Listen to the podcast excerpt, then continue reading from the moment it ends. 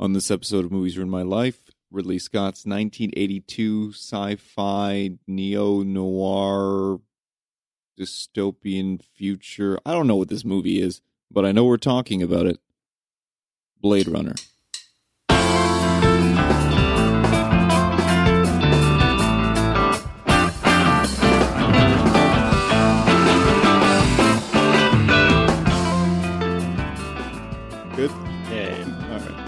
So this is Devin.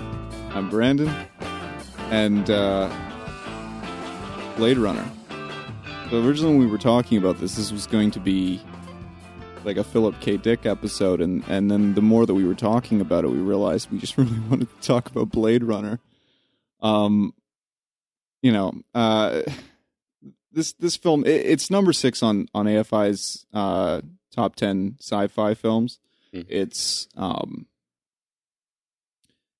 aesthetically kind of the grandfather, in my opinion, of the a lot of the like the cyberpunk movement and all of that stuff. Yeah. yeah. And i even though there's four iterations of this film, I think it's kind of one of the few that, ironically, that that director's cut is the or the final cut that came out in 2007 is the definitive version of it. I think it's collectively I, maybe I'm wrong, but it's the one I certainly enjoy the most. Yeah. I don't know how you feel about that. Yeah. I mean, to be honest, I haven't uh, I haven't seen um, uh, very much of the the original cuts, but it's it's um, from from what I've read uh, about what you would take away from from the others, it just doesn't seem like it adds a whole lot of value to the. Yeah, like, eh, and I know that there's there's a lot of talk over, you know, whether Deckard is a replicant or whether he's not, and I like the idea of the ambiguity. Mhm. So, for example, um, like the the the flashback with the unicorn and stuff, you could you can make the argument on either side where it's ambiguous because it's um it's just his interpretation of something as a child, or you could say it's ambiguous because it's or, or rather it's it's definitive in that oh yes he is a replicant because unicorns don't exist. Yeah. I don't know. How uh, like how's he going to give a Voight-Kampff test? Uh, if- Yeah. if, that's the case, like he's you like you're looking at a turtle, like you flip him over, and then both of them just like, uh, like it, it, it. Again, like I just I don't see it adding very much value to it. If he is, you know, that, that's Yeah, It, it doesn't it doesn't, doesn't really change the value yeah. of the film. It's better that you don't know. It's Yeah. not. It's not knowing that is Mhm. the satisfaction. And yeah, like you bring up the Voight-Kampff test, which is really cool, um, and is an element from the Philip K. Dick novel "Do Yeah, Androids Dream of Electric Sheep," and uh, it's basically kind of um, based on uh, the Turing test. Is that- Uh, yeah, yeah, loosely and then kind of amalgamated with a you know the idea of like a, a polygraph yeah, kind of Yeah. thing um and uh, it's a really interesting element because for me i always i always kind of land on again the side i, I don't care i like the ambiguity to it but i always land on the side of that deckard is not because of the fact that he empathizes he even empathizes with the replicants yeah, Whereas everything, when you look at Roy, for example, even the fact that he saves Deckard at the end, a lot of people say, "Okay, well, that's that's empathy." No, it's not. Mm. That's him realizing his own mortality, and he needs someone to kind of one be with him in his last moments. He doesn't want to die alone, and two, he's he, obviously he has that glorious monologue, which we have to talk about. Mhm. um, that whole moment seems to me this very last cry to you know let me or carry on let me you know be remembered. Because as it's implied in that speech you know it's what he has to offer the world is so much more you know and he's coming to he's having trouble coming to terms with his own mortality really interesting i love this fucking movie Yeah, it's um I I mean I certainly don't uh disagree with that number 6 on the the AFI list. I Yeah. mean I, I may even Even below. put it higher. Yeah. And I know we were talking about off air, and I wanted to get into it a little bit. Just the the the the people that are critical of the film say for example, we were talking briefly about how Blade Runner is a completely different book. Yeah. and uh, was uh, William S. Burroughs' uh, treatment. It was actually about running blades. Yeah, yeah, doctors. legitimately, it was like an underground surgery uh, ring. Yeah, Yeah, which is also really cool. but um, but yeah, like they basically saw that film treatment, and and and were like, you know, that's that's awesome. We should call our our guys that. And it's the same story with the replicants too, where you have because they're referred to in the book as andys or androids, um, and then the replicant thing I think is one of the producers' kids or something as like a like a biochem degree or something or was studying something like that and essentially you just was essentially kind of explaining this to her dad and and out of that came the word replicant. So it's eh, you know but it doesn't really matter. It's a good movie. I i know initially like i was reading today that obviously philip k. Dick read the initial script wasn't super happy with it. He um he kind of he used i wish i wrote it down like something like philip marlowe meets um some kind of you know serialized sci-fi like flash gordon or something like that and then it was him coming to set and seeing you know the what they had cut and what they had done which was visually amazing. We should talk about that a little bit. Mhm. um and saying like you you know he's been quoted as saying you know again he's he's passed but that um it you you literally pulled out of my head you know what i was visualizing when i wrote that. Another interesting thing is that is the the parable uh, of uh, uh, the the look at humanity. And uh, and apparently with, the book is kind of roughly based on um uh some uh, some journals nazi journals kind of thing and how they they they lack so much humanity that the dick said that they were essentially not even readable you know? And i i found that really interesting that he he's kind of taking a, a, a he's saying this is human and this is also human and and making you reconcile it and i love that. Uh, and i think it's it's it's done really really well in the film. And it's one of those we talked about in the pta episode right where we were talking briefly about how the sometimes it is better to just take the book word for word put it on the screen and and then other times it, it, it's not and i think this is one of those times where synopsizing taking general concepts and and making people uh form their own opinions is, is what makes it kind of special a really special piece i don't know Yeah, yeah. I mean, I, th- I think um, um, read the Philip K. Uh, K. Um, story. I mean, I'm, it must have been like a million years ago. and Yeah, I you have it. much about Yeah. it, but um, uh, but yeah, I, I mean, I don't, I don't think, um, as with a lot of, uh, a lot of that same, um, you know, um, earlier sci-fi, I, I, I, direct imagining on screen just wouldn't yeah just wouldn't really play out that well. I mean, and and you see it um, from from most of the the um, the films from from that era of, of story are are that same way. I mean, they they you know you kind of have to um, have to just take the concepts and and you know build a film just just based on kind of the skeleton of the, of the story rather than a direct Yeah. translation because um and, uh, you know as as well kind of out of necessity because in a lot of cases these are are based on short stories that that obviously you know uh, Yeah, uh, you bring up an interesting point just in that if you're if you're sourcing any sort of material, I think the most important thing is to keep the the essence of the story or what what kind of uh, um, makes you emote or relate or whatever the the key mechanism of it is. You know, Yeah. I it, it's a silly thing to say, but you just always feel like you you see a, a handful of films every year that just miss the point of the book adaptation Mhm. or or of adapting a book. Yeah. Um, and just the idea that you, because you got to think for an actor that that's a great jump off point in the sense of of being able to to source ideas for your character. One thing, one thing I did want to point out real quick. Actually, I didn't uh, didn't get a chance to say it earlier, Mhm. um, and it's been it's it's going to bug me for the rest of my life if I don't. Mhm. but um, but just on the topic of humanity um, and and the idea of Deckard being being android or or, or not, not.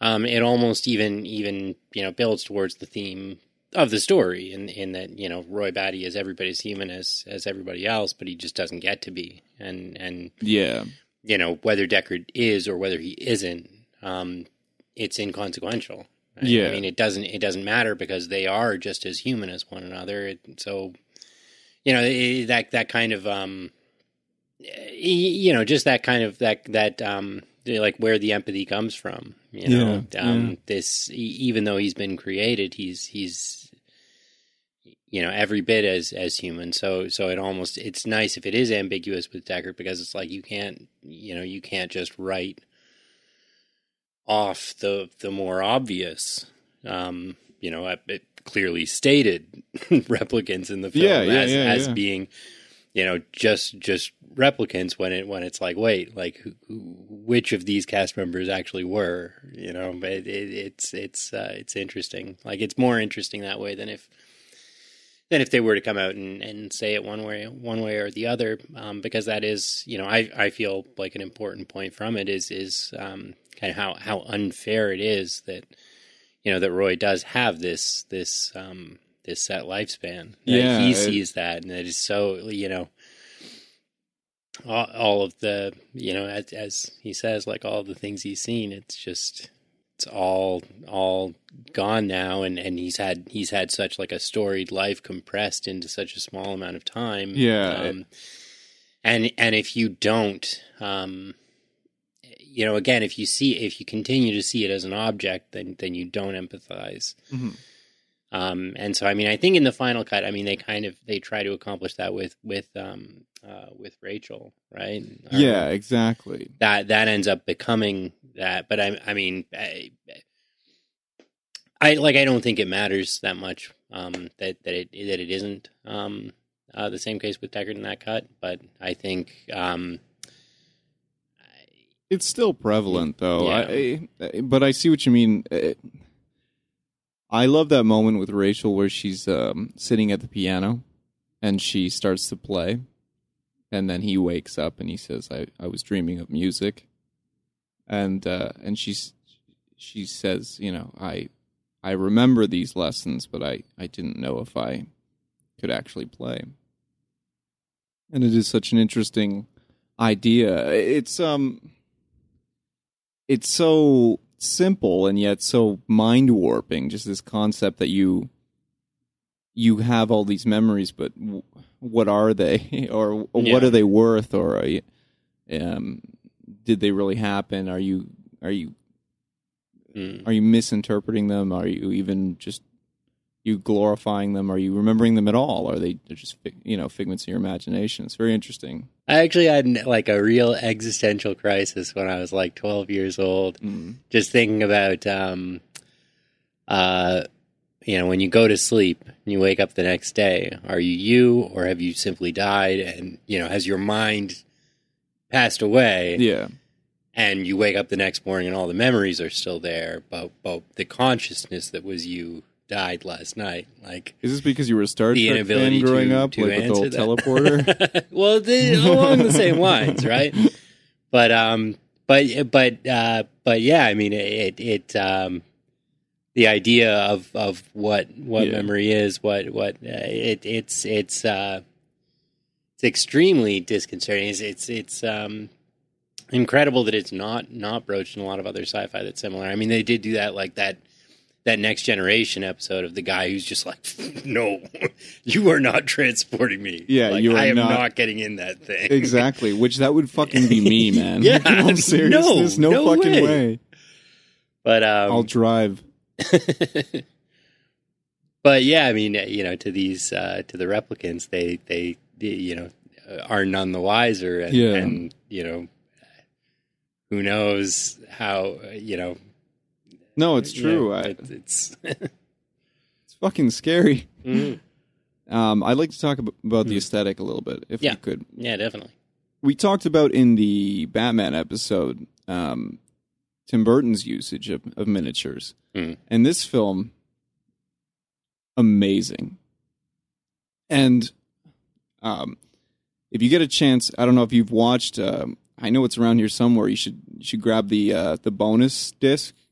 Uh, the uh, for the special edition or for the final cut, um, and take a look at it because there's all the, they actually go through and show them filming the the miniatures and all of the work that went into it. Just uh, tilting the they the the roof was so low they couldn't get that that overhead shot of the police station, so they uh, they literally are, are are tipping the building and and filming it, tipping the miniature, and taking you know literally everything in the kitchen sink to become buildings. You can literally see you know this story the kitchen sink that's in that in the first uh, uh, scene, the first like scene, big sh- wide shot of the city. Um, and then the other thing that I really wanted to talk about, in addition to the miniatures, is the um, the matte painting work, which is amazing, and it's it's flawlessly done. It's so un, you know unknowingly this this film has created a, a trend that's continued on through. Look at the fucking Matrix. You know, look at um, everything in the cyberpunk genre. Look at Johnny Mnemonic or something like that, and the huge wave of films in the '90s that that had that aesthetic. And it's so interesting that you know, as rumored as it is that this film just had just fucking disaster after disaster after disaster, and you know, uh, staff mutinies and all of these things, and producers just crushing Ridley Scott's will, and you know, like all of this shit. Um, that that it is such a trendsetter. And you know, it didn't do well at the box office. We were talking about this a bit off air. Yeah. You know, made for twenty eight million dollars, and it went over budget, and made thirty three point eight million dollars worldwide. Yeah. Which obvi- obviously it's cleaned up now. I mean, Oh that- yeah, you got that- f- fucking yeah. four four copies. Yeah. Peddling there. Yeah, although one of them one of them is like is Ill- illegitimate sort of because it's I can't really remember the story, so I apologize. I'm going to butcher this, but so you have the theatrical release, and there's a release that comes before that that was essentially a test audience version, and then there's a version that comes after it with which is an unauthorized director's cut per se, because it's the original cut of the film before they started like getting fucking uh, um, voiceover work done and doing all this weird shit, and the producers just putting their fingerprints all over the film and basically telling Ridley Scott to go fuck himself. Mhm. Um, and then when they properly release the first director's cut, that's that's um, I guess version number three, and then version number four is is the final cut, Mm. where uh, Ridley Scott has complete creative control, and it is the it is a perfect film now. Like in my opinion, I don't. What do I know? I always remember uh, a documentary that I'd watched um, that uh, talked about the process of getting that um, that video billboard uh, on the side of that one building, Yeah, and the fact that they they had a tracking shot that they had to do, you know, t- ten or twelve times hmm with a um, you know with a projection um, uh, overlaid on on certain ones. Yep. Like like to give it to give um, the uh, the kind of video projection on the side of that building its depth and, Mhm. and just the the amount of work that went into just you know like the cinematic um, genius that it, that was involved in creating what what essentially is like a you know a, a five to ten second Yeah. sweeping shot of the city like that's um, amazing like it's not a huge wonder that it went so far over budget if No. that's if that's the kind of uh and also because apparently Ridley Scott was asking for like take after take Yeah. after take of everything. but it but it definitely shows in in the final uh the final work for sure yeah, no no question about it um the um the wig on uh, Zhora on the stunt double. Hmm. There's there's tons of just angry internet articles about that. Just like it's clearly not Zhora. Like fuck you, man. Just watch the film. Suspend disbelief for fucking four seconds, and then she'll be through the glass, and you're okay. but uh it's really it's really good. The other thing that's funny about that is uh apparently there's there's a shot where she's laying on the glass and I'm I'm sourcing the the that bonus uh, footage that I was talking about, but um, that's just this beautiful kind of random reflections off of glass, and apparently that's actually the set designers just you know very methodically placing various types of reflective surfaces underneath her before they set her down, and you know, and we should talk a little about Ridley Scott and uh, when as we're talking about all like the amazing crew on this film. Obviously, you know, it goes without saying, but um, I know that that I'm in I'm in one camp and you're in another camp when it comes to Ridley Scott. I'm in the camp that kind of thinks he's a haphazard filmmaker. Although over the years, the more you kind of yell at me about this, I come more to a centrist position. Uh, especially as I research the films more. Like Blade Runner was one that when we originally talked about the whole sourcing the title from another place and all of these things, I was, you know, I, I was saying that to you in this very angry manner. And then us having a discussion about it kind of brought me back to a center's position. Same thing applies with a lot of his other work. Alien, um, I think, is one of the best sci-fi films ever. Yeah. Which I, for me, for me, visually, visually, yeah, visually, and, and it. I mean, and it's and it's almost a perfect horror film as well. Just minimalist and and and creepy in all the right ways. Just really using the audience's mind, and I think this film has a lot of that too. I don't think that it drags you along, um, or holds your hand at any point. Yeah, there's a lot of moments. You could argue even that Roy's monologue at the end is exposition entirely, but they don't stop and explain what a replicant is beyond the computer shots and just a quick uh, back and forth in the police station. They don't they don't cater to the audience and and and and treat you like an idiot, and I appreciate that. And and the more I think about it, the more I think that is prevalent in his work. I think he's he's more just a guy who will um present something interesting and allow your mind to go wherever it wants to go. mhm. You know. Mhm. I mean, I, I think the choices with Blade Runner uh, that you highlighted are certainly odd. Um, I I mean, it doesn't take away from my, my enjoyment really, but it is No. strange, like the the titling and and um, Yeah. Although I would like to read the William Burroughs treatment yeah yeah. and the novel.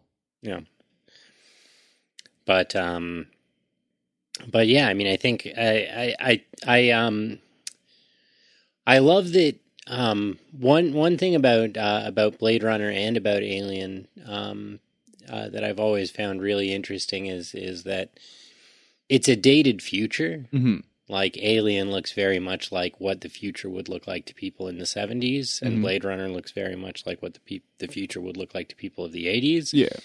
but it doesn't take me out of that like it does with a lot of other sci-fi because it is so meticulous because there's so much there's so much purpose to everything Yeah. you know it's it's never um they're never just throwing in like um just generic sci-fi props or or ideas. It's every everything is still you know still very believable. Yeah. um uh to you know to a to an extent that that it um it doesn't feel dated when you go back and watch it um in No, the it same way that that that most other sci-fi of the era does yeah, know? and we talked about that with say uh, when I used I can't, I think it was the Terminator episode where I used the reference to 1984 and how it's completely irrelevant that 1984 is long past.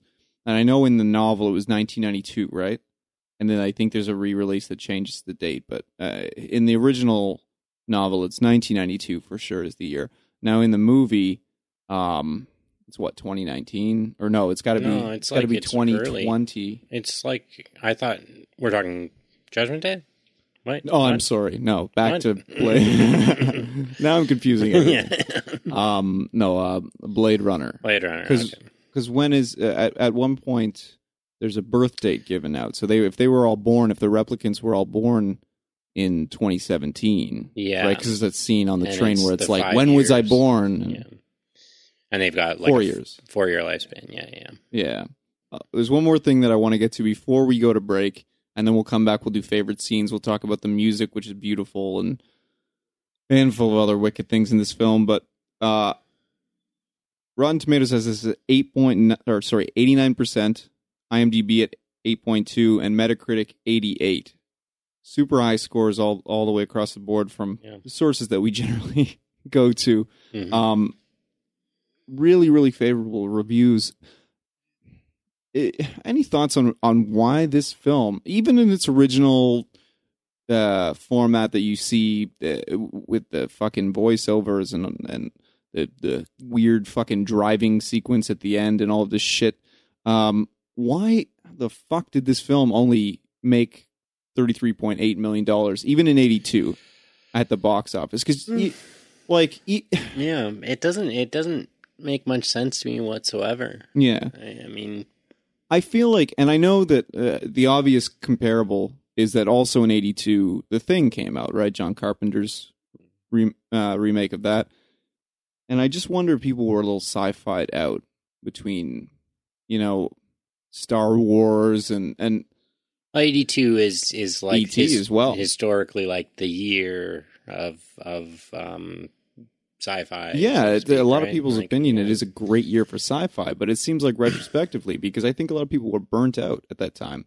Mhm. with the exception of ET, um, there's not a lot of films that super uh, that that performed really really well that year in terms of the sci-fi genre. Well, it is a it is a standout piece though too because it is really like a noir film in a sci-fi environment. You know, Yeah. It's it's it's a detective movie that is also about robots. Yeah. kind of. You know, yeah, yeah, it's not even really um uh in, you know in terms of of the the style of the movie and and that so i mean you look at the other films that came out in that like it wasn't um um road warrior was like the the year before. before but just in december so it would have come out in Yeah, around the same time. American yeah, so a lot of 82, people. Maybe it's just, um, you know, the the movie going audience just completely just destroyed from all this this abundance of sci-fi. They didn't realize what they were looking at. the other thing I wanted to mention was the fact that, like, I was looking at some of the trailers this morning just to see,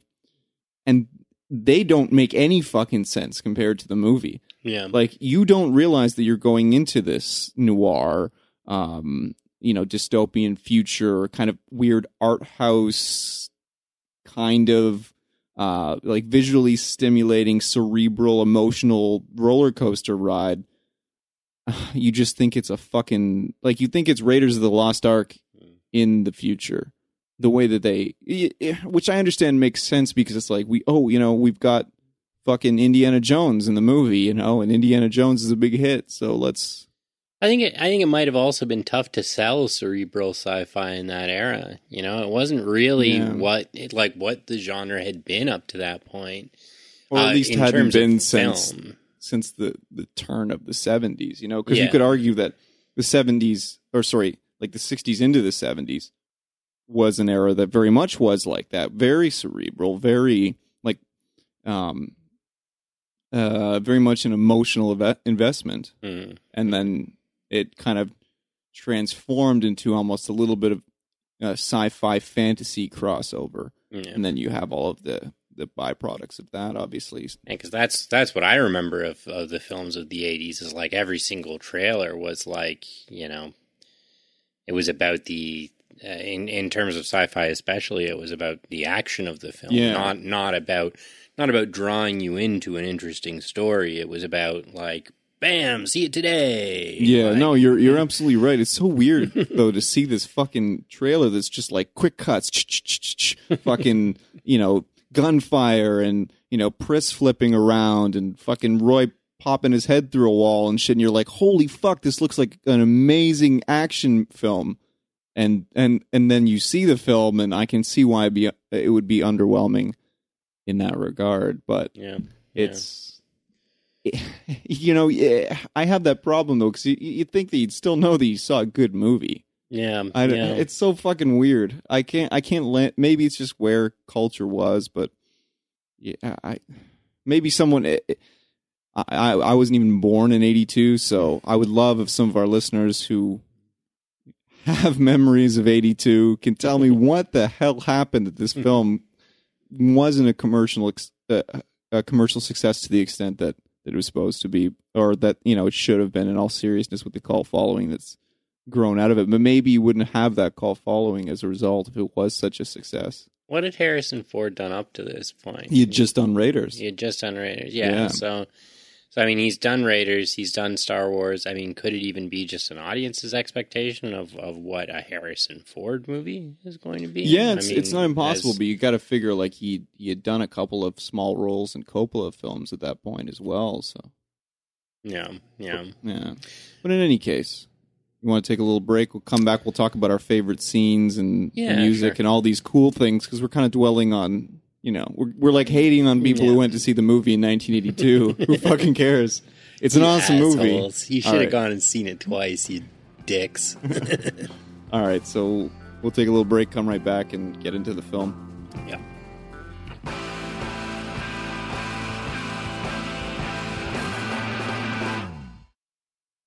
If you have an idea for something you'd like to hear on the show, please email us at show at moviesruinmylife.com or reach out to us on Twitter. And however you're taking part in this episode, please don't forget to leave comments, share, reach out to us so we can keep the conversation going.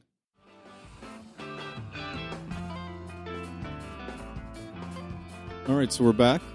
And uh, before we get into favorite scenes and characters and all the stuff that we probably should have been talking about in the first section in all seriousness. Um, you had an interesting point outside uh, just about the the environment they've created in this film. Yeah, I mean, I've always liked, um, in a lot of uh, a lot of sci-fi, they go into, um, you know, just the idea of like an undercity, like the the way that as uh, you know the world is built up, as you know the skyscrapers are put in and stuff like that. There there still is this city that exists um, underneath it all. You know, the, like the relic of of you know before all of the um, the overbuilding of, of these these massive structures. So one one uh, thing that I, I love about the movie is the use of uh, the Bradbury building. Yeah, It's, yeah, um, yeah, yeah.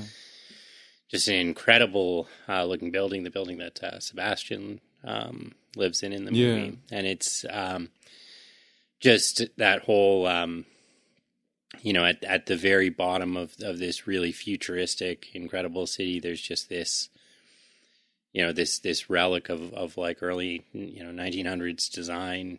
You know, Yeah. like the the, um, the like wrought iron staircases and the old style elevator and stuff like that. Just just kind of forgotten underneath, you know, Yeah. all these uh, skyscrapers and like Absolutely. neon lights and stuff like that. It's Yeah. really really interesting and and locations. I mean, I mean that was that was a big part of this movie. Uh, a big part of um, you know just what what gives it um, gives it that look of of you know contrasting like all all of these um, kind of real um, old world um, uh, like real locations in L.A. Yeah.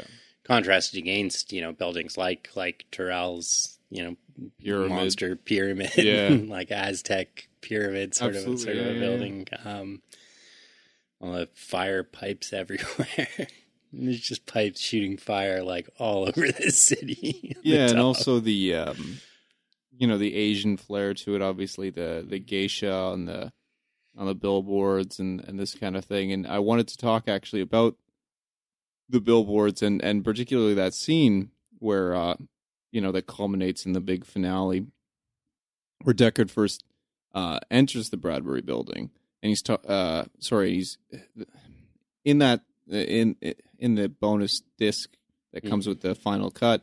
They they actually show what they did to actually light that amazing uh, building, and, and because they just again, this is a film that we know ran over budget and had problem after problem, but you can see how much uh, dedication that these people had to getting the project done when you hear about just them the time taken to actually cut out all of those pieces of glass so that they could you know put in the the miniature of the blimp flying over and mm-hmm. all of these things. It's and and the lighting that was done in the building just overexposing the the lens repeatedly to get these. It's just amazing stuff. You should really check it out. I Yeah. I, I really really enjoyed it. And i should go back and and actually watch it again because i'm I'm butchering the fuck out of it. So should have should have gone back and watched it before. yeah, before we did this, that would have made sense. And we always say that, and then I never do any fucking research. but it's I printed out two pieces of paper. Okay, I did my fucking job, and I have a, I have a notepad with things that I want to bring up once we actually get into the film. But uh, but yeah, they they really put a lot more work into establishing their dystopian world as very you know as very um, very grounded in reality and grounded in in you know humanity and the just the dynamics of you know as as your your population gets bigger um you know just kind of gets out of control in a lot of ways um, with all the it, just garbage everywhere just mountains of garbage in every corner Absolutely, like that's where uh, Undercity. J. Sebastian comes across Finds Pris. Yeah, yeah. Hiding in Oh, the trash. Daryl Hannah's Somebody so threw fucking out this good. woman. Looks perfectly okay, Yeah. save for the eye thing. and then she does the whole like black Yeah. line when they're inside. Yeah, that's Daryl Hannah is amazing. yeah, yeah. She's really, really cool. and it, from what I understand, there was another. There's there's technically a fifth replicant that, you know, because of budget, because of the union or the writers' union being on strike and all these things, never got in the film. And she was also originally up for the role of Pris. Mm. But yeah, Daryl Hannah is just It's a a great set of scenes um, where where um, Pris is hanging out with Sebastian. Yeah. and it's just so um, like it. It's so awkward for the film watcher because Yeah. you know that like these, you know, her and Roy are are so dangerous, yeah, and this Sebastian guy is just so naive and and nice, yeah, and then.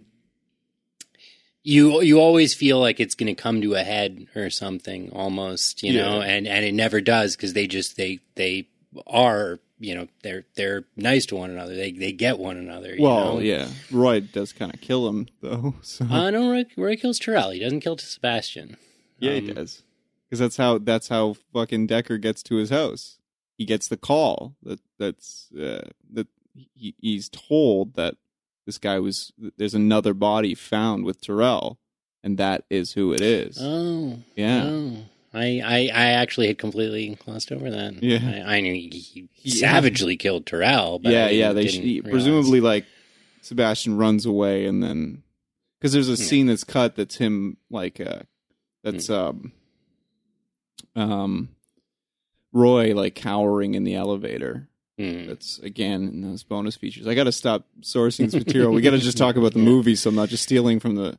I wanted to But- talk. Sorry, go. But yeah, I mean, I guess you know they they um, you know, I I mean that you know who knows what happened in that situation because it doesn't happen on camera, No, right? exactly. So, but you know, you got to assume it was probably just just you know, kind of heat of the moment. Like he just he didn't he didn't really intend to kill Tyrell. Really, he just wanted him to Fix him. to fix him. Yeah, Yeah. I mean, it, it wasn't ever uh, his intention. So I mean, maybe you know things ran a bit hot, but you you get the feeling that that um, from Roy and and Pris Yeah. hanging out with Sebastian that they don't they don't hate him, they don't No. dislike him, they they don't they don't. And he's the um, only person that understands them because of his aging. Yeah Yeah, and that's why he can't go off world. Which again is one of those things like we were talking about before that you're not.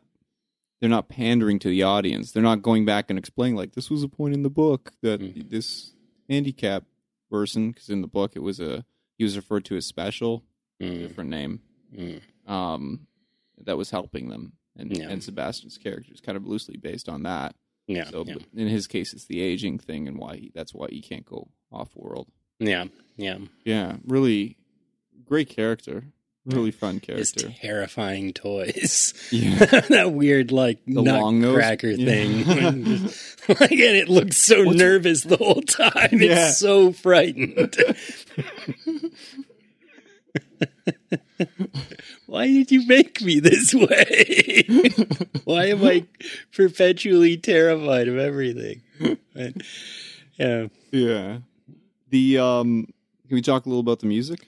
Yeah, yeah, yeah. Great, great score. Um, just this mix of um, you know, uh, saxophone and um, big synth pads and and, synth stuff. and stuff. Yeah, it just was yeah, kind of kind of the beginning of of the you know um I, I guess more more um digital synthesizer technology that allowed for for just more uh, I guess I, like a lot of the sci-fi before then was was marked with very you know yeah, very uh kind of um um analog and and you know more limited I, I i imagine to to produce it was was substantially more difficult before Yeah. that point it's interesting too. Like Vangelis who finds like a um, a meeting ground between the organic instruments mm, and the and the synth elements, mm, and they all kind of work so well with the film because you get these classic, almost like uh,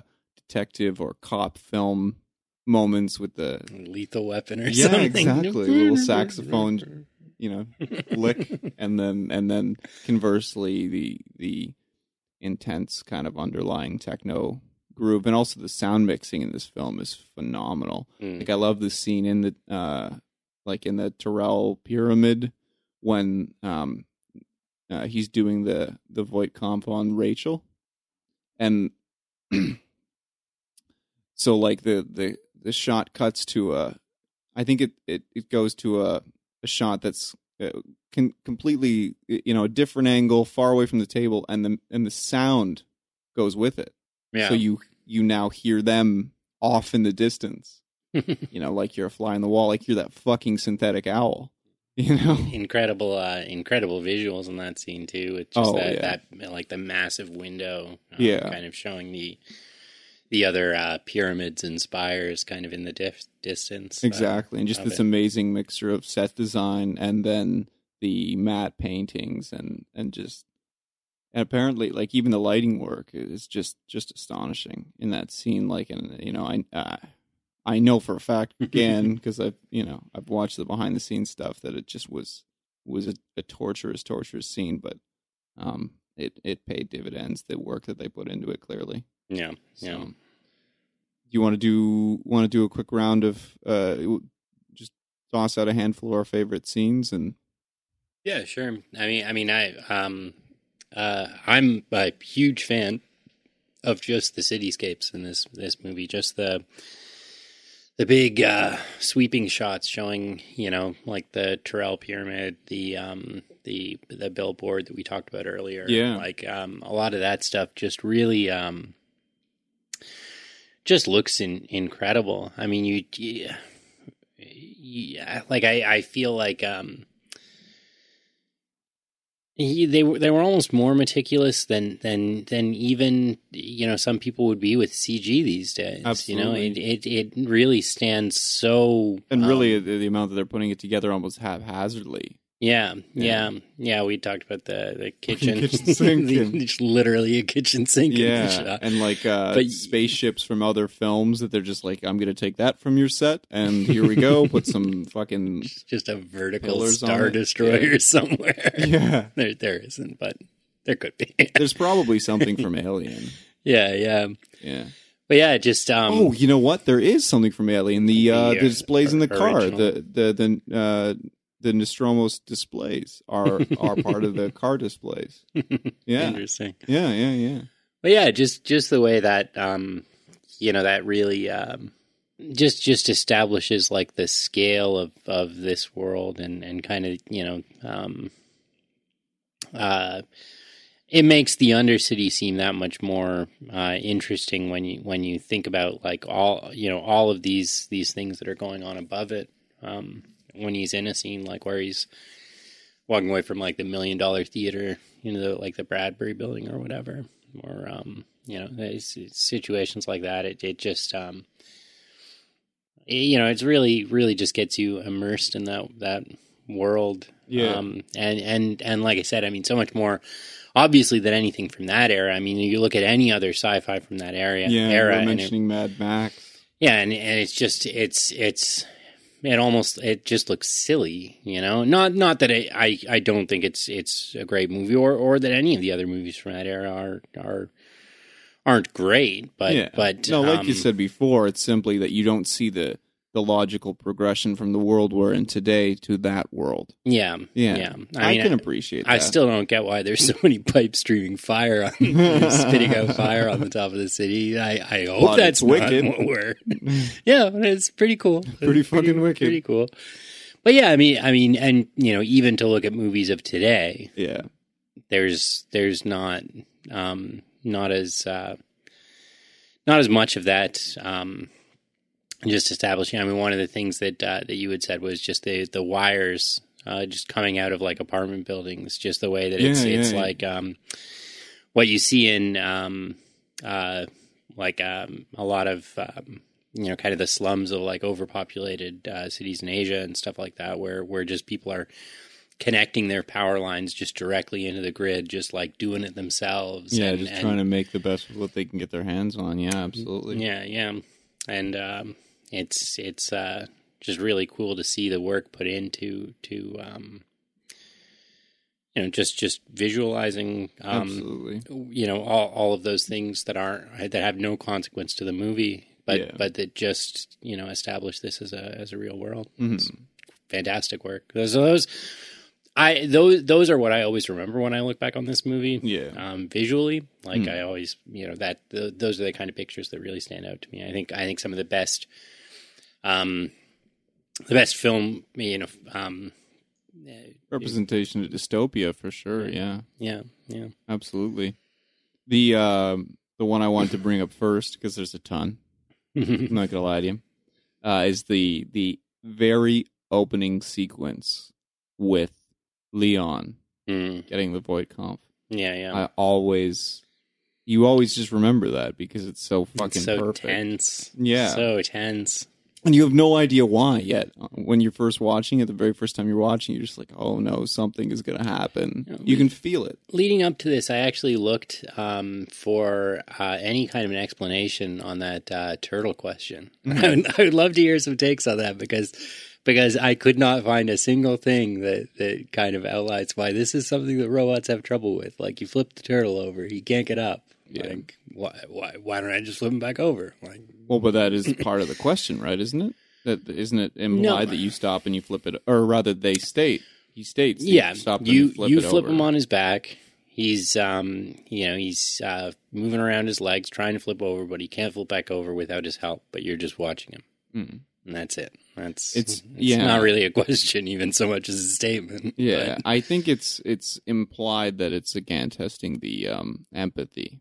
Yeah, And for example, obviously, when you when you see the discussion between Tyrell and uh, and uh, and Deckard later, Mm. and they're talking about the whole um, like how long, how many questions did it take for you to figure out that Rachel was a replicant? Mm. And he he says, uh, you know, usually twenty or thirty, and then Tyrell says you took like a hundred or something with her or something like that. Mm. So, yeah, I I think it, the way it's explained in the novel, you correct me if I'm wrong, but I I feel like it's um explained as an a, a test of empathy and then mixed with like your pupil dilation and some kind yeah. of some kind of like uh particle release of your body or some shit like that. But it's it's cool. In any case, let's not dwell on it. Yeah. Awesome scene.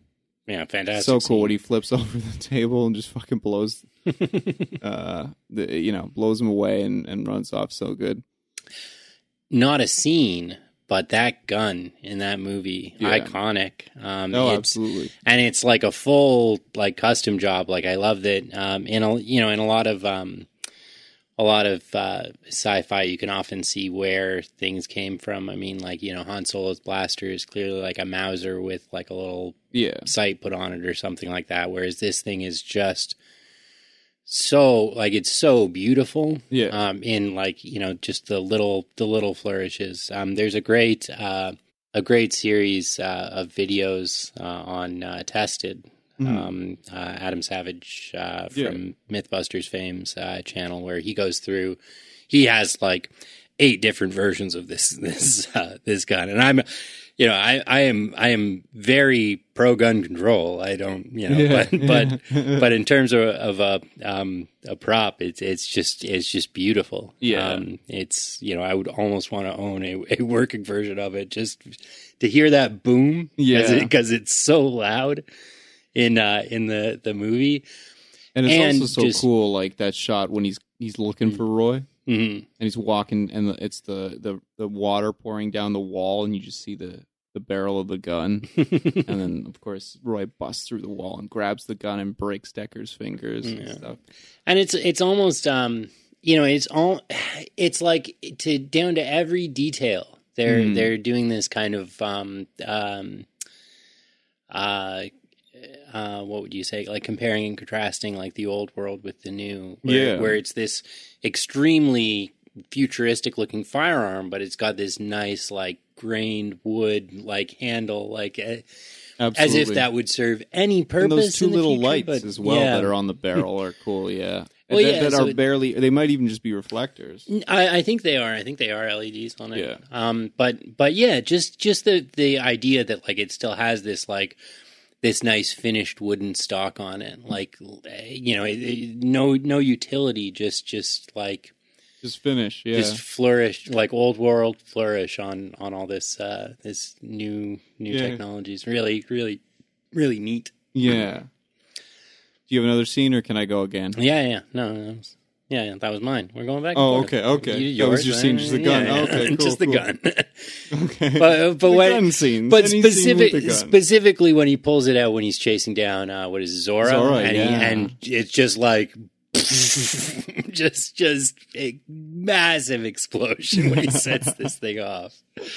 Okay, so I'll piggyback on that. When he first encounters, uh, he's going looking for Zhora. He's got the snake uh, uh, um, skin, and he, he, tracks down the guy who made the um, the artificial snake. And again, that's something that's really cool about the film that they don't pander to you. They don't explain that animals are going extinct. Mhm, And mhm. so when she, he does meet Zhora, you know, do you think if I had a real snake, I'd be working in a place like this? and even with the the the uh, artificial owl and Mhm. the tower and all these things, right? It's just implied, obviously, that with with the world kind of um, falling apart, so does the environment. You know, the ecosystem. Yeah, exactly. Um, but yeah, when he he's waiting for her outside of uh when for her to come off the stage, which I'm so glad by the way that they didn't fucking show the the dance that they choreographed and stuff. Apparently they never shot it, so who cares? But It'd be so so typical of sci-fi of that era. just like, a 10 minute dance why are people going to see a sci-fi movie if there ain't no tits? like, put them in there, like that. It's just like every Yeah. every movie of that era. Yeah, it's interesting. but yeah, when he's waiting for her and then he puts on the like the nerd voice and was like, "Oh yes, I'm here." For yeah. have you have you been taken advantage of in any way? Like I, I love that. Why does he have to do such a character? like what? Yeah, you can just do his normal voice. Yeah. You just know who he is. And these tricks never work every single time. like, okay, so at the beginning of the film, they have Leon, and they're they're sitting. Oh no, oh, you know, he says, "I've already done an IQ test." Okay, don't don't worry about it. This is just standard procedure. And then he pulls out a gun and kills them. So that didn't work. and then with Zhora, he's like, "Yeah, hey, you know, just want to check for holes, make sure that no one's, uh, you know, you you don't know what guys will do to to see a pretty lady." you know um and then and that doesn't work because she gets out of the shower and then just fucking uh chokes him with his own fucking tie. And he was saved by you know the the other dancers coming in the room right? And then uh again doesn't he do it one more time after that? I'm trying to think. I feel like he lies to somebody else but i can't it doesn't matter. But in any case never it never works. It never ever works yeah. just be like, yeah, I'm, I'm looking for replicants. Are you a replicant? Yeah, okay, bang, like that's it. or just if, if you think uh, it's a replicant, just shoot him. but that does lead into the other thing that I wanted to bring up, of course, which is that Deckard's character. Uh, a character trait is that he has so much trouble reconciling the killing Mm. replicant or human, it's no different to him. He Mhm. gets the shakes. He he talks about that at the apartment Mhm. after Leon. Uh, same scene again after Leon shows up and all of that, and and and uh, Rachel kills him. Mhm. Um, you know, he gives her the booze and all of that shit, and Isn't he uh, looking to get out of the business almost from the very get go? yeah, He doesn't um doesn't want to. yeah, he doesn't want to do it anymore. And then they're they're like, you know, there's that scene um, where uh, they imply like if you're not a cop, then you're you're normal people or whatever. Yeah. And he's like, so no choice, no choice. so good. yeah, yeah. Yeah. Um, are, uh, does that count for me, or do I have to go again? He, uh, yeah. I because Yeah, I kind of cheated on yours. I. I took your scene, and just went further along with it. But yeah, My scene was just like the two seconds in which he fires that monster. yeah, that's Zhora. Yeah. And it, yeah, I I love it too because it's appeared in so many other places too. Mhm. Um, they they've used it uh, heavily in the the Fallout uh, series. It always makes an appearance. oh, that that's pistol. sweet. It's uh, always uh, always included. Right on. But um, I guess I guess my other um, uh, favorite would be would be just the Bradbury Building. Um, and you know, um, I'm going to take all those. I'm going to steal them all. All the Bradbury all Building the, all the scenes. Bra- you know, from Sebastian's spooky ass apartment, spooky little monsters Yeah. walking around, and Even the first introduction The- of Pris outside, that's Yeah. so good. Such a good moment. I, in all seriousness, you know, I wouldn't. I would invite Daryl Hannah in if she was sitting outside in the garbage at my house, and, and you know, oh, he's got like just like seemed like the sweetest thing ever. And I realize she's a pleasure bot, or what? Is, what is it called? Um, they don't refer to her as a bot, but like a, something a like pleasure that. yeah. droid or something to that extent. Yeah. Yeah, she's she's for pleasure. but uh but yeah just just how much tension there is in those scenes without um with, without you really knowing what anybody's intentions are you know because it's not it's not so clear um at all i mean you know what their what their end game is but but you don't know what's going to come out of this um this this situation with with sebastian and pris and roy and you know, um, like that that that super terrified um, little uh, like nutcracker guy Yeah, just guy. just not having any of this. Uh, the the uh, boiling eggs. Yeah, Um, so I was just gonna mention when she reaches in and just picked one out and throws it at him. and and you kind of like it it um it comes back to a shot of that a few times throughout the scene the Yeah. the eggs starting to boil um, and yeah, it keeps cutting to the fucking eggs, and it's such a good little device yeah. to, to keep both, uh, you know, cutting away to give you a little reprieve, but also implying that that intention is still building. yeah Very yeah. cool, very cool. Save the ending though. Let's, yeah yeah yeah yeah but which But is yeah. also there. that whole um that whole set of scenes is fantastic um in in uh kind of a, an interesting um like i always you know i always feel bad uh in movies when like you know the guy with glasses his glasses fall off and then it's like obviously he's gonna die but it's like sebastian this poor naive guy that's just so nice to these robots Yeah. or not robots replicants i mean they're biological they're not they're not machines but Yeah. they're but um and you just feel so bad for him the whole time you you you know um Yeah. Do you? Okay, I'll go once more, and then should we do the ending? yeah yeah Okay. Uh, the other thing I just wanted to bring up, and I know it's not one scene, but it's a series of scenes, um, is uh, Edward James Olmos character uh, with his his fucking fake city speak. Mm. I love this fucking guy. Just shows up and it's just so uh, you know, uh, he's he's like he he strikes me as this um, you know, the guy that the cops send out to do the jobs that the cops don't want to do. And I love that. And I love that he is he is um a reflection of the city as we all see it. He Mhm. speaks this amalgamation of uh like German and and uh Hungarian and all these things and um which he devised yeah because it's not it's not written in the script so it's it's him developing this character and and he you know shaped his whole look and all these things so for such a small role I love you know like the origami and all these things. It's just so um, just so interesting, and I love how his character kind of gets a. He's just this tough brute that kind of always just goes along with whatever the, the cops tell him to do, and then at the end he he has that great uh, great line. I wrote it down because I always fuck it up when I quote it. Um, yeah, it's too bad she won't live. But then again, who does? And the origami's there at, And when then- they're leaving. And then you get the replay of the the line, and So you know he's you know he's he's he he's basically allowed them yeah, to, because he's go. yeah he's Like, telling them like I knew she was here. yeah You Yeah. can get out of here. You know, and also it it it kind of echoes like uh for Deckard, are you living? Like Mm. just by you carrying out orders and and and um they don't use the term killing. What's the term that they use? Um can't think of it. Commissioning or something. No, no, something- it's it's, a similar retiring. retiring. Yeah, Yeah, re- he's retiring replicants. Mm. you know, instead of uh, living any sort of normal life. It's so interesting.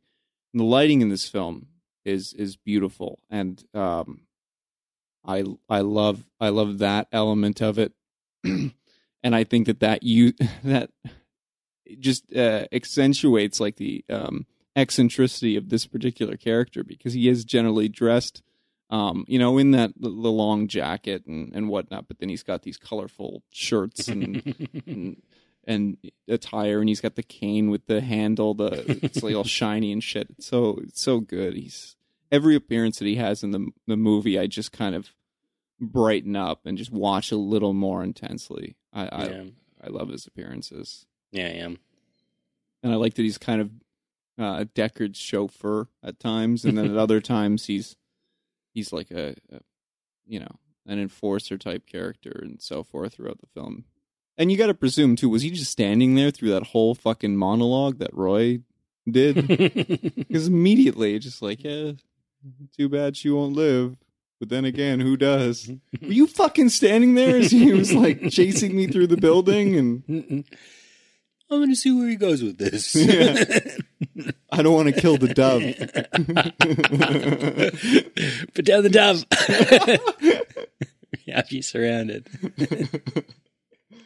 Put up the dove. Put up. do you want to? You want to do the uh the big action crescendo, so to speak, Yeah, yeah. The at the Bradbury Building? yeah. Okay, so he gets the call uh, that uh, J.F. Sebastian's been found along with Tyrell. He goes to the address, and of course, um, Pris is there, and that's fucking super creepy moment where she's like chilling with all the toys and uh, just like pretending to be one of them, and has the veil over her face, and they, uh, you know, and Deckard's kind of just looking at her. Like, are you a are you a replicant or are you just a really fucking cool toy? Just a really fucking hot toy. Uh, yeah, I love that. And then of course the the the Pris flipping scene, which apparently was fucking hell to shoot. But yeah, just uh, and that's so cool. And apparently, uh, it, fucking, she's like Daryl Hannah is straight up like yanking on Harrison Ford's nostrils is that whole time. Like his nose is fucking bleeding, and he's like, "No, no, keep doing it. That's no problem. Just, just like turn my head around and crank my neck, and then pull my nose and drop me. No problem. I'm, I'm, I'm an actor.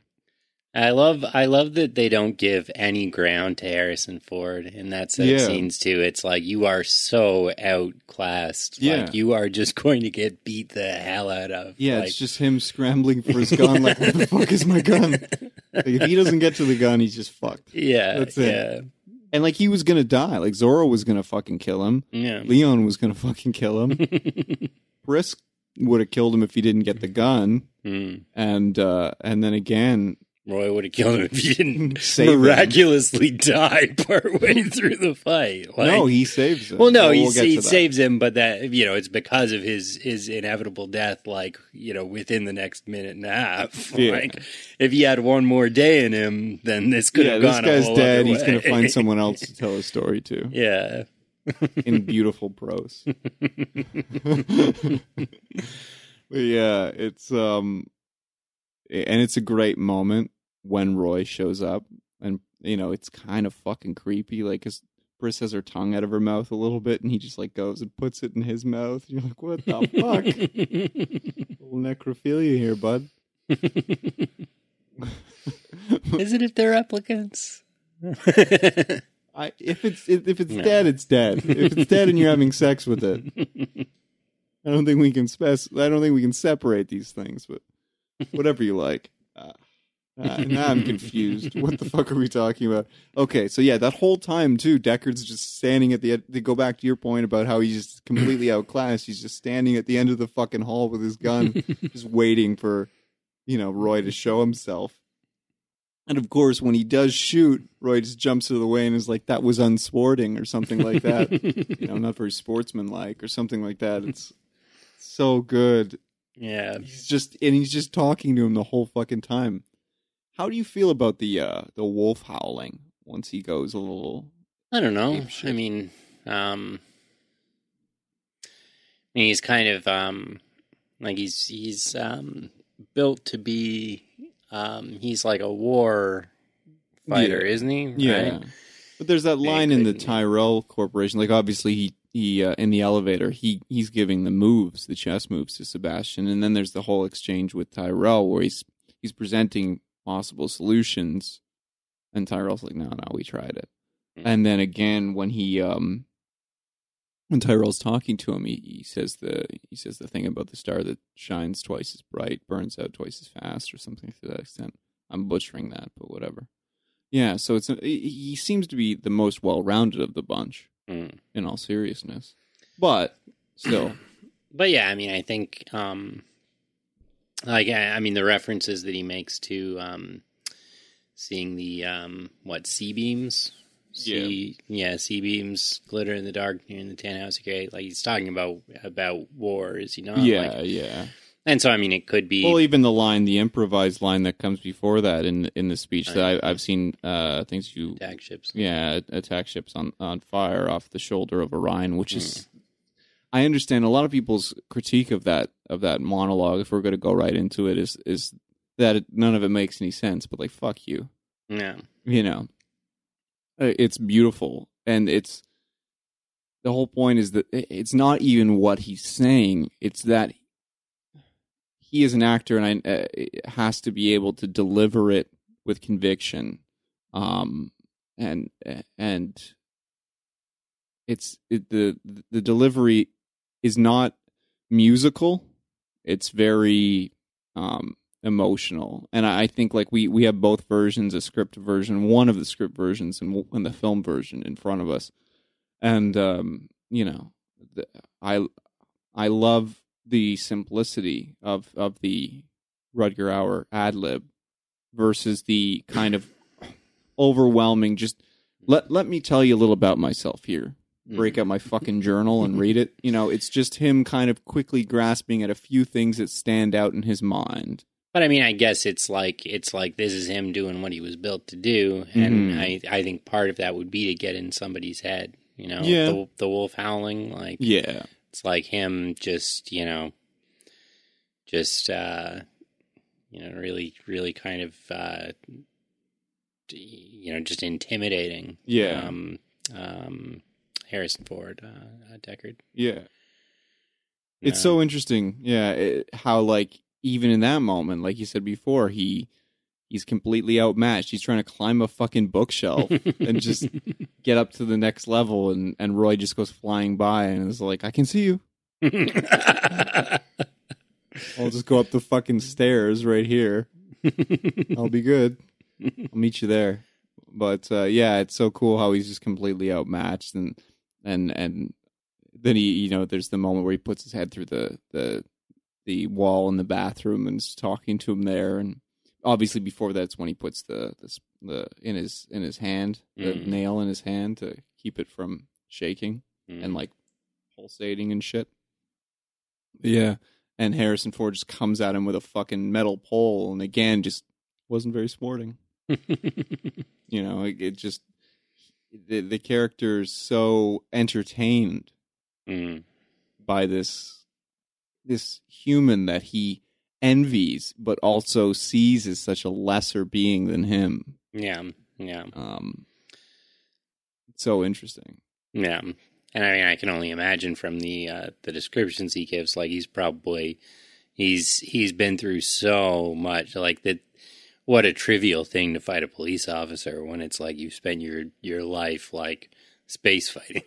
Like, yeah exactly fighting in in space against actual organized, you know, militaries, and now here you are, just just like one guy with a you know one cop with a Yeah. gun, and you're the only one of you left yeah too like this one fucking guy is taking out all of you yeah which he doesn't seem pissed at all that he took out Leon, by the way, because when he breaks his fingers, he's just like, "This is for Zhora. This is for Pris. You can have your hand back now." Leon, fuck him. yeah. Leon's a bit of a, a bit of a crazy guy. Yeah. when he does sticks his hand, Leon, when he sticks his hand in the the at the uh, in the when they're they're at the eye Mm-hmm. maker's shop, he just sticks his hand in that freezing vat and just takes it out and is looking at it. It's so fucking creepy. But yeah, he is he's he's completely a fucking idiot, and I think that's why uh, I I don't think that Roy expected him to make it. Like he's Yeah. completely using him. Like he was what? He was like a mining yeah, uh, or or something like that. He's just like some big like manual labor kind of. A, yeah, he can he can li- lift a lot of weight and all of these things. He can yeah. look real fucking menacing and shit.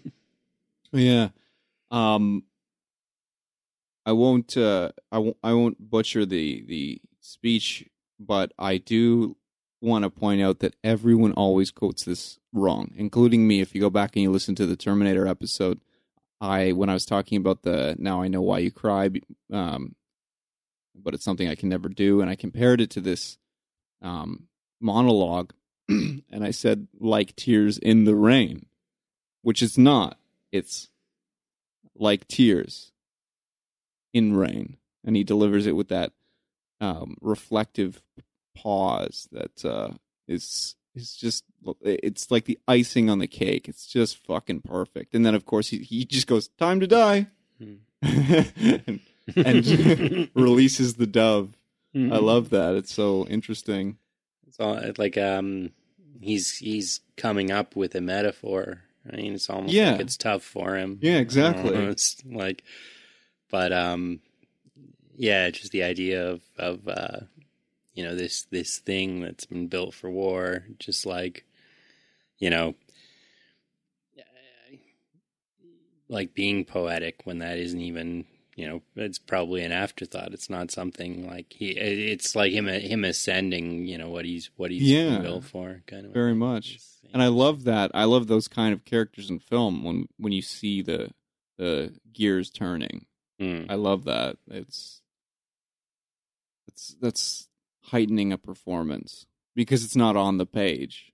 You know, it's and and with Rutger Hauer, like they fucking cast him for this film without even talking to the guy. Just like just give him the job. Who cares? Look at his other films. Like literally, he never came in for an interview. There's you got the role. Amazing. yeah, yeah. And apparently, this is his favorite of his own films. Mm. Um, is Blade Runner. So kind of cool. Yeah, yeah. Um, I wanted to quickly talk about uh, the the uh, and I know it's off, but the Philip K. Dick Film Festival in New York, Mm. and that's how we kind of first started talking about this um, this episode. And I think that's really cool. It just shows how both transcendental uh, Dick's work is, and also just um, the fact that you can have a film festival based on this guy's work. When you think about all the films that he has, uh, they ha- that have sources material, and even TV shows and so forth um, on the big screen. You've obviously got Blade Runner, you got Total Re- Total Recall, you have um, what else have we got? Uh, Minority Report, Scanner Darkly. List just goes on and on. Um, uh, Imposter, uh, lots of good ones. I I love that that this film, even though you only have a film that made thirty three point eight million dollars uh, on a budget of of twenty eight million in its original theatrical release has transcended uh, the generations and, and found a, an audience much in the way of like Evil Dead or um, Star Trek, for example, the original TV show and things like that. It's amazing how you've got old series. I referred to it as the old series once instead of the the original series. I'll never hear the end of it. no, no, especially not with James. Um, well, yeah, it's it's so cool just that these kinds of these kinds of things exist, and, and, and I love I love this kind of dystopian world and thinking about the future and thinking about what it could be. Uh, like you said, you've said many a times. Uh, it's yeah. I mean, I think I think sci-fi is a genre. Um, you know, to the uninitiated or or to you know to the the layman um, is about you know space lasers and and um, I think uh, you know especially um, you know a lot of the um, you know a lot of a lot of the the real classics um, like your your um, your Philip K. Dick and and um, uh, Asimov and and uh, stuff like that. Um, you uh, yeah, you know, it really is. Um, it's so grounded, and it's just about you know where where people will go, and it, and it's such an important thing to consider that I always hate when people are like, ah, like not that into sci-fi when it's like you know, you're, yeah, you just want to sit them down and show them just even the last fucking Yeah. scene of Blade Runner and be like, how can you not? This is a this is every fucking genre in one shot. You know, you've got the Indiana Jones fucking jump. if you're looking for a little bit of fantasy, you got a shirtless dude. So you're looking for a little bit of sexy time. If you're you've you've got um, a character redemption to whatever extent you you choose to buy into it, in the sense of Roy saving Deckard, whether you subscribe to my theory that it is a very selfish thing to do or or or not, um, and and then you obviously have this um, beautiful dramatic moment. So sh- uh, shy of comedy in that one scene, they're they're touching on so many kind of touchstones. time to die. yeah, time to die is pretty funny. Yeah. but um but yeah it's it's so much more than just a sci-fi movie Yeah. and and even even you know as a sci-fi movie um you know it's really so um you know just just um um you know raises it raises interesting and important questions um Yeah. You know in an era where where again sci-fi was like you know throw some funny masks on some guys and and make them have a fist fight. Like Yeah. that's what what sci-fi will you know was a, for you know to a large part in the 80s or or like kids films with you know like Mhm. E and Mac and me. Or was that 90s that might have been 90s but um, you, you I, I don't know if I, I would go as far as to say that all sci-fi like you had No, close encounters Yeah, you yeah. had- and obviously I as much But as even- ET is positive I think that but even close encounters i mean these these are not these are not films that are asking questions about where humanity is going these are films that are just like you know wouldn't it be neat if yeah and, and that you know i guess that's the separation that i'm trying to make is between sci-fi that is that is Yeah. really talking about just people um and and and grounded in in where science currently thinks where Yeah. where you know currently projects we're headed to or versus just yeah. those movies that are like aliens exist maybe you know and or or well but I, okay or- so uh, but in the case of like again to go back to ET or Close Encounters the struggle with Close Encounters is not the struggle with with it is a human struggle it is with Dreyfuss it is with his like he's a shitty dad and he's a shitty fucking uh person but it, and, what and i'm saying is it's the- not making us question where we are going as a society Mhm. That is what Blade Runner does. That is what a lot of old, um, you know, a lot of classic sci-fi does. yeah absolutely And, and that is, and and I would say that Close Encounters is is is more reflective in in a present yeah kind of way yeah, and it's Okay. just talking about But it is talking about humans, human issues. Yeah. absolutely. Yeah. Not saying it's not. Well, you did say it wasn't. You said it No. wasn't dealing with human issues. No, but what I'm saying is it's not it's not um, making us us question where we're going Yeah. as a society. Mm. It, in in terms of of you know of Yeah.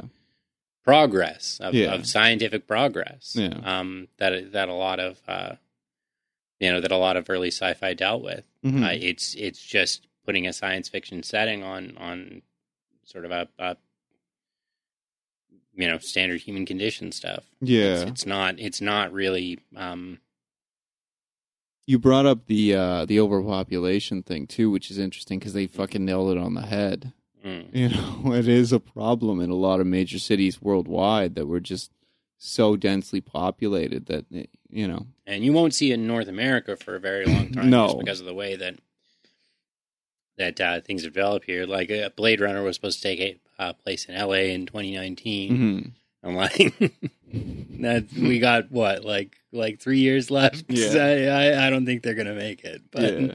And presumably that's obviously after the hu- like the crisis they allude to in the opening Yeah. sequence or the opening like scroll where they they say that you know um at this point now because of all of the shit that's happened now replicants aren't allowed um you know on on earth yeah, yeah. which is interesting so many cool things in this film um before we wrap it up favorite performance is it Rutger Hauer I'm assuming it's Rutger Hauer Yeah, yeah. I mean, Ford Ford's pretty good. yeah It's it's it's um one of his one of his best. I don't know. yeah It's it's um just in terms of like like character work, not not one of his you know. I guess like I I love the Indiana Jones series. I love yeah like I love everything the guy has done. oh he's really, amazing but- he's the best but um you can get into this this character's head even even though he's he's speaking less he's he's doing less than he would do in, in a lot of other movies you don't really so much get into indy's head a whole lot it's very No. much what he's doing not what he's Yeah. thinking Yeah, that's true. This character, and that's such an interesting choice too, because you know we alluded to the monologues in the earlier in the theatrical release, and without that, it actually seems all the more weighted. mm. You watching this character make these decisions, come to these conclusions, and so forth. Yeah. Um, uh, you know, it's uh, that that's a good point. I'm gonna go with Rutger Hauer though, because I think he steals he's the film. yeah I think that he um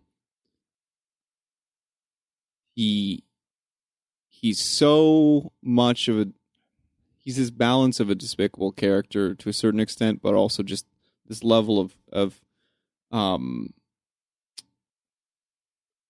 I don't know, just selfishness that we all kind of have. You know, he he wants his he wants what he wants and and that is driving him and I I love that because uh, we're all guilty of that at times, you know. We Mm. all are shitty to other people. Now, mind you, we probably don't push their fucking eyes into their heads and, you know, do this uh, kind of shit. Um but we're we're we're we can be. We have the capacity. As much as we have the capacity to be as good as you know, um say for example Rachel in all seriousness who is also a replicant but you know or that Deckard wants to be. And then we on the flip side have the capacity to be just as bad as as Roy or Leon or any of these characters or Zhora you know. Yeah, and and the whole the whole fact that like he he is so so perfect in every way, you know, both physically and mentally, but you know, can't can't cheat death, you know. It, it's and it's coming, you know, it, it's it's coming for him so so um um so imminently yeah um, and and um, you know even that is is like a very you know very human struggle hmm you know but but being carried out by you know by this this perfect being you know Yeah. both you know like I like you said before when he's like giving the ideas to Tyrell like he's giving him suggestions like as if like like he is is He- yeah, he believes he's better. Yeah, he he is is um and in some ways he is. You Yeah. know, he's he's been alive for for what? Like 3 years and 11 months. like 25 days at Yeah. this point.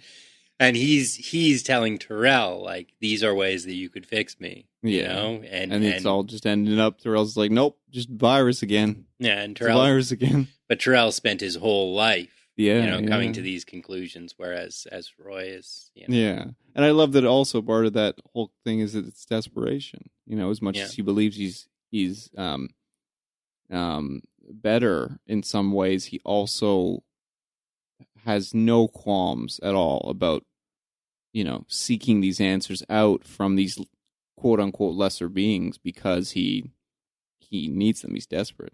Time's Yeah. running out. Yeah, and it's uh, you know, and I, I- you know, again, I think it's a very, very, um, like it's a very human struggle. You know, just just trying to cheat death. You know, um, the uh, uh, reminds me actually just just uh, talking about um, uh, what's it called? Um, Please be uh, Highlander. No. we'll get into that some other time. But no, just just uh, talking about Indiana Jones uh, with Harrison Ford, uh, Last Crusade. You know, this Yeah. like rich couple that that just like, you know, um, trying to find the cup of Christ so they can live forever. You yeah, know, yeah, yeah. any any amount of money, any amount of power, any amount of of um, of strength, um, you know, can't can't let you cheat death. No, Can't do it. And I love that Roy really doesn't reconcile that until he mm-hmm. says time to die. Because it's mm-hmm. he's still pleading. Like he's still pleading with Deckard, like, mm-hmm. find something right now. Like I'm better than you. Here's why. And then just nah, time to die. You know, and that's the moment that he he's just like, I'm dead, so might as well come to terms with it right at the last second. So interesting. It's you know, so human for a character that's not supposed to be human. Yeah. yeah. It's great. It's great. Any final points, sir? Uh no. I mean it's it's a fantastic movie. I mean everybody everybody should see it. I mean it doesn't matter if you're a fan of sci-fi in Mhm. general or not. It's not you know, like I said um uh you know at the the beginning, it's not really that much of a sci-fi movie. I mean, it's very much like a you know, a cerebral uh, noir film Yeah. um, set, you know, in in a sci-fi setting with Yeah. with sci-fi characters, but it's all just just um, uh, human exposition, um, uh, and so I, you know, I mean, I I don't know that there's any movie uh, like it from from the era, and I, I would say only only a handful that, that have come close in, Yeah. in recent days, and I, I wouldn't say have, have accomplished what it did. Well, I think that 2001 presented the questions, and I think this this film kind of presented potential answers in a lot of ways. Um, uh, I really, really enjoy it. I also like the idea of the um, that these these are Nexus Six replicants. You know, not just these aren't just the first stage. These are several progressions. You know, these are these are now they're they're so close to perfection, and now they keep a lot of the characters keep alluding to them being perfect in it. So, um, you know, it's also on the flip side, not portrayed on the screen, but this underlying, you know, man's constant need to improve themselves, and also to uh, the this this underlying need to uh, become godlike. You know, Mm. Mhm. to uh, make a living entity in their own image and all of these things. It's fucking terrifying that we're such creepy people. Yeah. But I digress. I also would, if anyone wants to talk with me about it, I would love to get in more. Uh, as I get into more about uh, what we alluded to earlier, I'm on the side of the fence that I'm still not super in love with with uh, with Ridley Scott. He, I'm kind of back and forth on him. I'd love to discuss him uh, uh, a little bit more. Uh, I'm as I revisit his catalog, I'm I'm I'm becoming more of a centrist. I think because there's a lot of just super aesthetically pleasing work, and um, and he, I know he's a great tactician. I just, you know, I I've always looked for more heart in his films, and and the more I think about it, I think that this has to be the the uh, the obvious example of of um, of a level of humanity that that I didn't necessarily associate with him. You know, the the even recently the Martians brought me around a lot of stuff. So I'm I'm I'm getting there. I'm I'm joining. I'm slowly joining the Ridley Scott camp. it's still an uphill battle. yeah. You guys can try. All right, so remember, this is just the beginning of the conversation. We want to continue it on with you, so please go to our website, yell at us there, um, send a message to us on Twitter. I'm at not Brandon Fleet. Matt uh, YR underscore homeboy. Your homeboy. Right on. And uh, do you want to do a little little promo? Uh, you can now hear Devin on uh, the gaming podcast we've been alluding to for months. Bad enough dudes. Yeah. Um, we're uh, doing it Thursday nights. Um, right now, still kind of trying to lock in a schedule. Um, usually around uh, nine nine thirty. Uh, we start. Uh, you can see it at uh, twitch.tv slash bad underscore enough underscore dudes. Sweet. I trust you guys.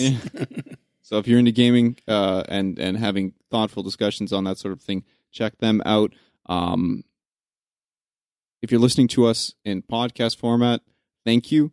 Um, and you can check us out on YouTube. We have clips usually up of uh, the upcoming episodes, this kind of thing. We also have audio versions of the podcast, so you know you can you can stream them at work or or wherever wherever you can't get onto the iTunes store or to Stitcher or what have you. Although I hope that you have the most recent episode of ours on your phone.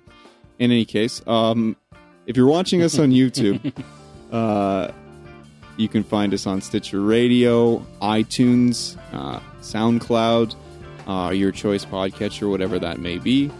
And um, thanks for hanging out with us.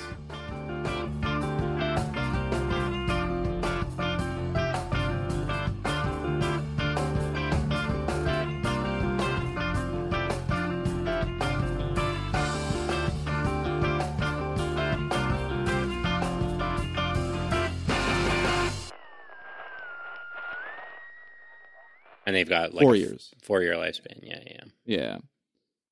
Um. Okay, so let, uh, I know when we con- let's hold off on favorite scenes. Sorry, I kind of spaced there for a second. We'll legitimately have to. Yeah, yeah, yeah. no, just leave it in. Four years.